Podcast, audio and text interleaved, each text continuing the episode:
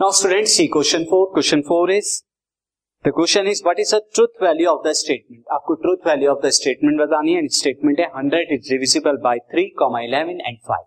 तो अगेन ये compound statement है जो तीन ही अलग अलग स्टेटमेंट से फॉर्म किया गया है तो मैं इसके कंपोनेंट स्टेटमेंट लिख देता हूँ तो सिर्फ़ एस से मैंने रिप्रेजेंट कराया स्टेटमेंट को तो इसके कंपोनेंट स्टेटमेंट क्या होंगे कंपोनेंट्स ऑफ़ एस एस के मैं इन्हें पी क्यू और आर से रिप्रेजेंट कराता हूँ तो पी क्यू आर को देखिए hundred is divisible by hundred is divisible by three ये थ्री से होता है।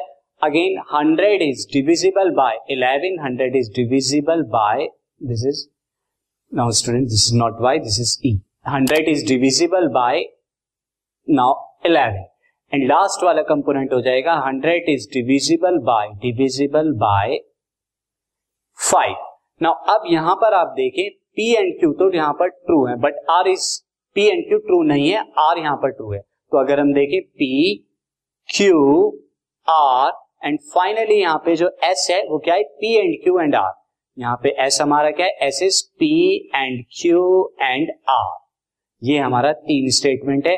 तो फाइनली इसकी ट्रू वैल्यू देखिए P is not true because three से डिवाइड नहीं होता हंड्रेड तो this is false Q is also not false क्योंकि इलेवन से भी डिवाइड नहीं होता hundred but R is true लेकिन एंड वाली कंडीशन है एंड में सबको ट्रू होना पड़ता है. तो फाइनली क्या होगा? एफ़ हो जाएगा. तो ट्रूथ वैल्यू क्या हो जाएगी? Truth value of S truth value of S is false false